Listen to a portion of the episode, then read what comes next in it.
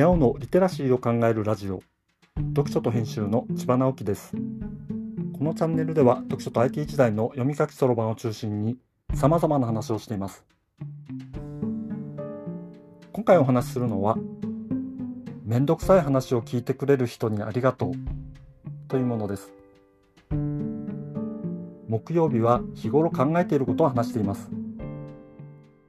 おとといの配信でキュンキュンするアニメ三昧の日々というタイトルで最近アニメばかり見ているという話をしました。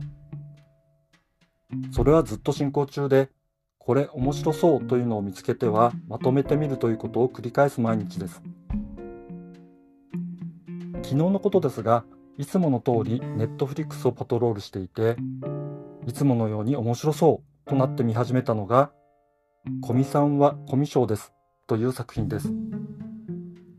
概要欄にリンクを貼っておきますね。まだ最初の数回しか見ていないので内容については公式サイトを見てください。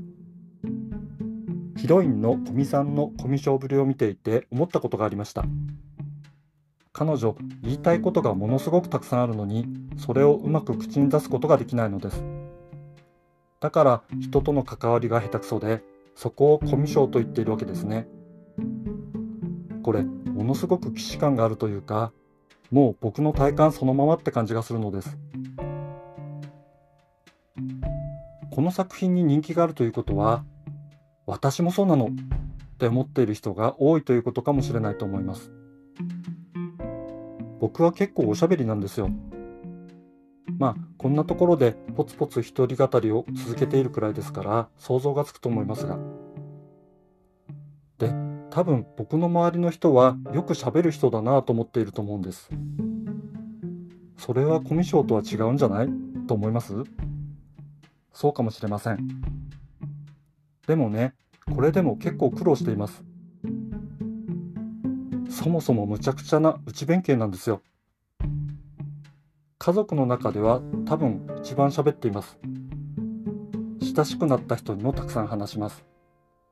それはもううるさいほどでしょう。でも知らない人とか人たちの前で話すのはたとえ台本を持っていても手が震えて止まらなくなるくらい緊張します。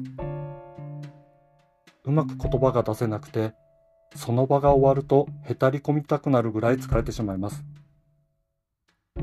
そういう時頭の中で何が起きているのかというと話したいことが大量に渦巻いているのです。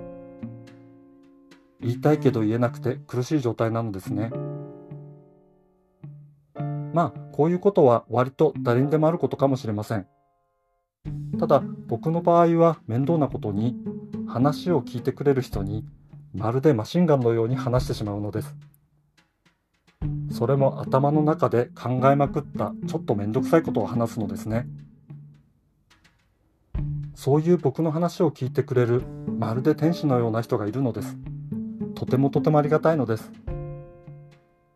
ではそういう人をどうやって見つけたのかというとものすごく勇気を出して話しかけたのです。そっけなくされたらその人の興味がありそうなことを考えたり調べたりしてまた勇気を出して話しかけるのです。自分で言うのもおかしいですが涙ぐましい努力です。